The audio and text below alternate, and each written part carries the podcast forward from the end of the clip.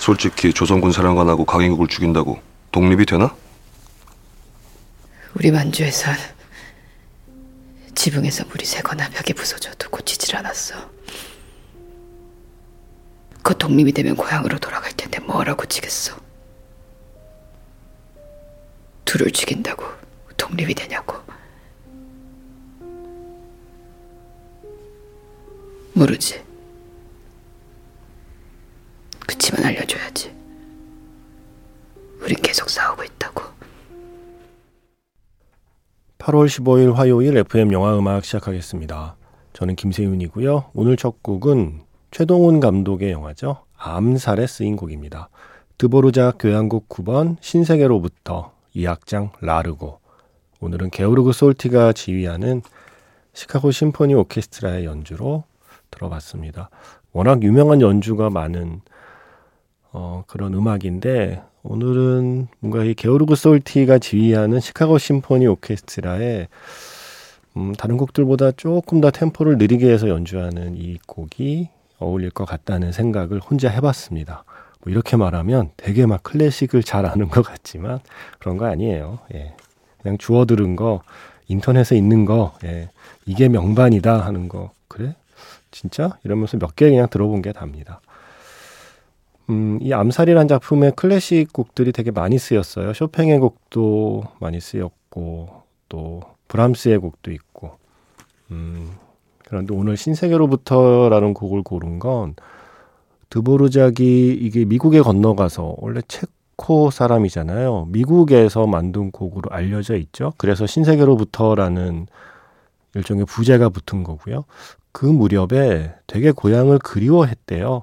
예. 되게 고향을 그리워하는 마음을 담아서 이런저런 작품들을 쓰던 와중에 이 교향곡 9번도 썼는데 오늘 들려드린 그 대사 전지현 씨가 연기한 안호균이 하와이 피스톨 그러니까 돈만 주면 뭐든지 하는 그 하와이 피스톨에게 어떤 명분에 대해서 이야기를 하는 그 장면과 어울린다는 생각이 들었어요.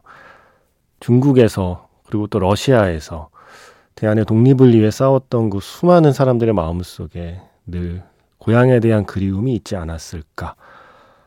어, 생각할수록 그리고 저는 정말 존경스럽거든요. 그분들이. 이미 대세는 기울었다고 생각하는 사람도 많았는데 어떻게 포기하지 않았을까? 어떻게 포기하지 않고 계속 싸웠을까? 그 힘든 상황에서.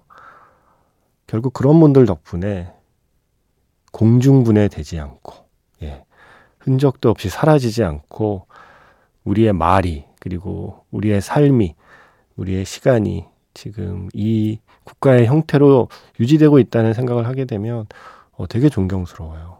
예. 저는 특히 글을 쓰는 사람이잖아요. 말을 하는 사람이고. 그러다 보니 우리 말과 우리 글이 있다는 거에 대한 어떤 자부심과 고마움을 늘 느끼거든요. 그런데 바로 이분들 덕분인 거죠. 음, 그래서 새삼 고마워서, 예, 그리고 존경스러워서 오늘 그 영화 암살의 명대사 떠올려 봤습니다. 그래도 알려줘야지. 우린 계속 싸우고 있다고. 그런 마음으로 싸움을 계속해 주신 그 모든 분들께 감사하는 마음으로 시작해 봤습니다. 문자번호 샵 8000번이고요. 짧은 건 50원, 긴 건 100원의 추가 정보 이용료가 붙습니다. 스마트 라디오 미니, 미니 어플은 무료이고요. MBC 홈페이지 들어오셔서 라디오에 FM 영화 음악 페이지에 글을 남기시거나 아니면 카카오톡 채널 FM 영화 음악으로 사연과 신청곡 보내주시면 됩니다. 힘들고 우울할 땐 손가락을 봐. 그리고 한 손가락, 한 손가락 움직여.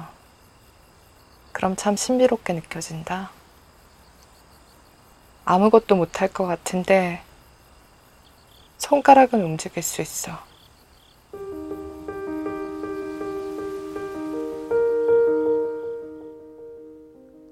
손가락을 움직여서 신청곡을 보내보세요. 문자번호 샵 8000번, 짧은 건 50원, 긴 건 100원에 추가 정보 이용료가 붙습니다.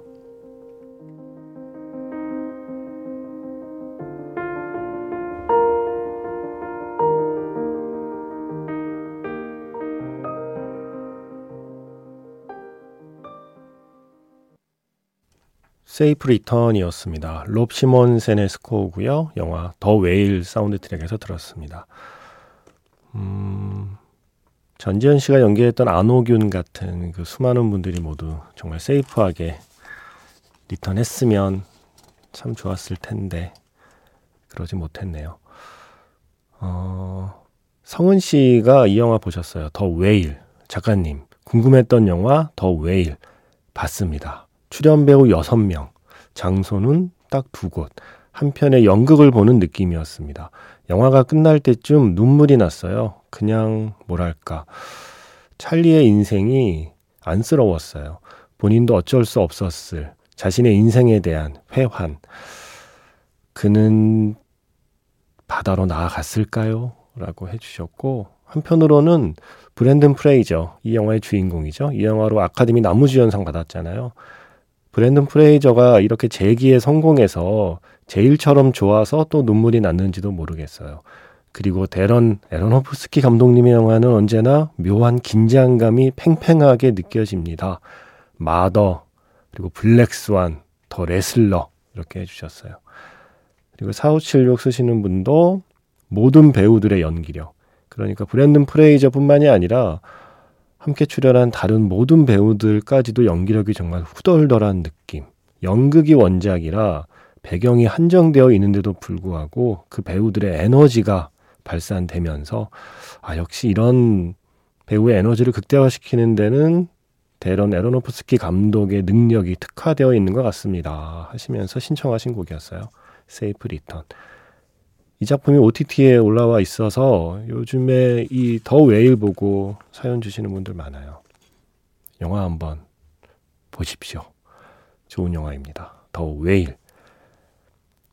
음, 그리고 박주희 씨가 오랜만에 패왕별희 보셨다고요. 이것도 지금 볼 수 있는 방법들이 생겼죠? 최근에 다시 아마 remastering으로 재개봉했었나요? 한번 개봉한 뒤로 판권이 다시 이렇게 좀 리뉴얼 됐을 거예요.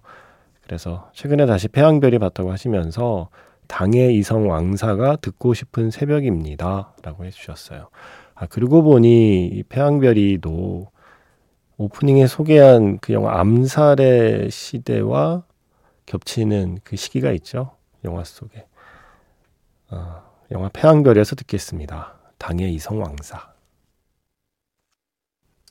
예전에 노래방에서 꼭 이 노래 부르는 커플들 있지 않았나요? 아주 예전에 음, 그대 안의 블루 이소라 그리고 김현철 영화 그대 안의 블루의 노래였습니다. 예, 정말 눈꼴 시렵던 풍경들이 많이 연출되던 바로 그 노래였습니다. 그 전에는 김성민 씨께서 신청해 주신 영화에서 존 스미스 데이와 포카혼타스가 듀엣으로 노래하는 장면이 인상적이더라고요 하시면서 디즈니 애니메이션 포카혼타스에서 If I Never Knew You, 존 세카다 그리고 샤니스가 함께한 노래 신청해 주셨습니다. 그 전에는 박주희 씨가 신청하신 영화 패왕별희에서 당애이성왕사 이미 지나간 일 이게 보통 장국영 버전으로 많이 듣게 되죠. 많이 또 들려드리게 되고요. 그런데 오늘은 영화 패왕별희 사운드 트랙에 실려 있는 원래 버전 이멍년 그리고 이종성이 함께한 듀엣 버전이었습니다. 음, 이번 주에 오펜하이머도 개봉하지만 보호자라는 영화도 개봉을 해요. 그리고 달짝지근해 7501 유해진 씨, 김희선 씨 함께 출연한 영화도 개봉을 하고요. 그 중에 보호자라는 영화, 정우성 씨의 연출 데뷔작 보호자라는 영화를 보는데 계속 귀에 익은 선율이 반복이 돼요. 나 이거 아는데, 아는데 영화 끝날 무렵에야 곡 제목이 생각이 났습니다. 영화 보이후드에 쓰이기도 했던 곡이죠. 고티에 그리고 featuring은 킴브라 Somebody That I Used to Know 이 노래가 마치 메인 테마처럼 그 앞부분 있죠. 앞부분의 그 도입부 선율이 메인 테마처럼 영화 보호자의 분위기를 만들어주고 있더라고요. 곧뒤에 그리고 피처링 킴브라의 Somebody That I Used to Know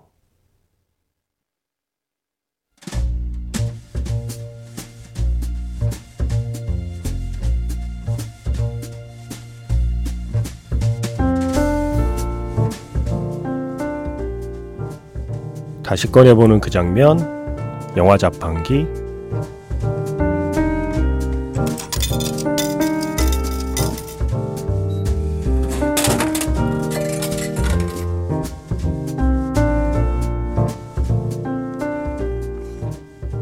다시 꺼내보는 그 장면, 영화 자판기. 오늘 제가 자판기에서 뽑은 영화의 장면은요, 영화 레토의 마지막 장면입니다. 빅토르체와 그의 밴드 키노가 무대에 오르죠. 빅토르체의 동료이자 멘토이자 또한 라이벌이었던 마이크가 자신의 아내 나탈리아와 함께 공연을 지켜보고 있습니다.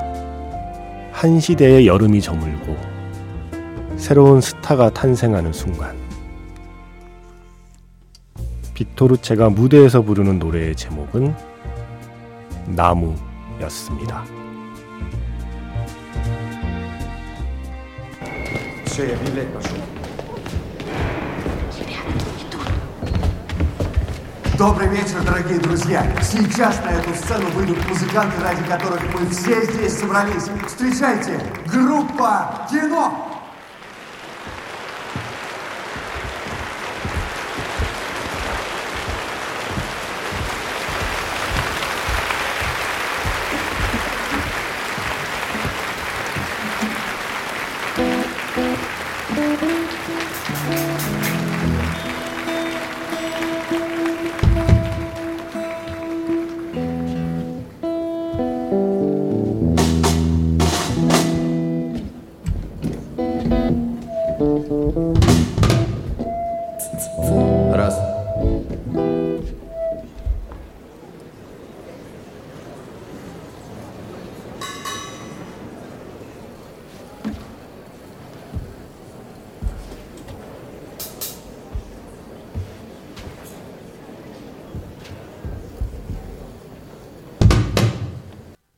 다시 꺼내보는 그 장면, 영화 자판기. 오늘 영화는 레토.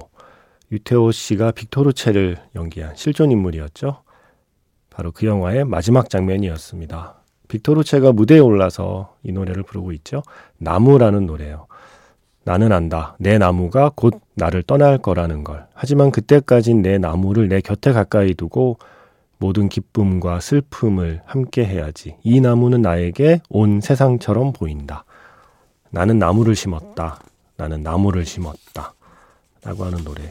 유태오 씨가 나중에 인터뷰에서 제일 좋아하는 빅토르체의 노래로 이 나무라는 곡을 이야기하기도 했었어요.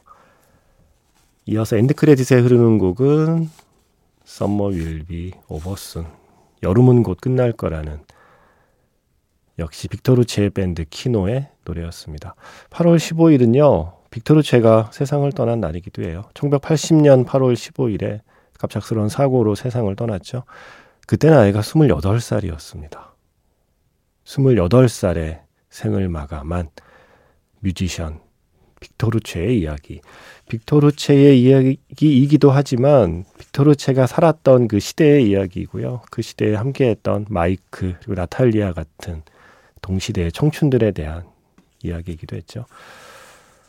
유태오 씨가 나중에 직접 연출도 하게 되어 코로나 팬데믹 기간에 음, 어쩌다 보니 연출을 했다고는 하지만 영화가 꽤 괜찮았습니다. 로그인 벨지움 마지막 엔딩곡을 본인이 직접 만들어서 부르고 있잖아요. 아 정말 예 정말 이분 멋있어. 패스트 라이브즈 개봉할 즈음에 유태오 씨를 꼭 모셔야겠다는 생각을 다시 하게 되네요. 영화 로그인 벨지움에서 유태오의 오버웰밍 오늘 마지막 곡입니다. 지금까지 FM 영화 음악 저는 김세윤이었습니다.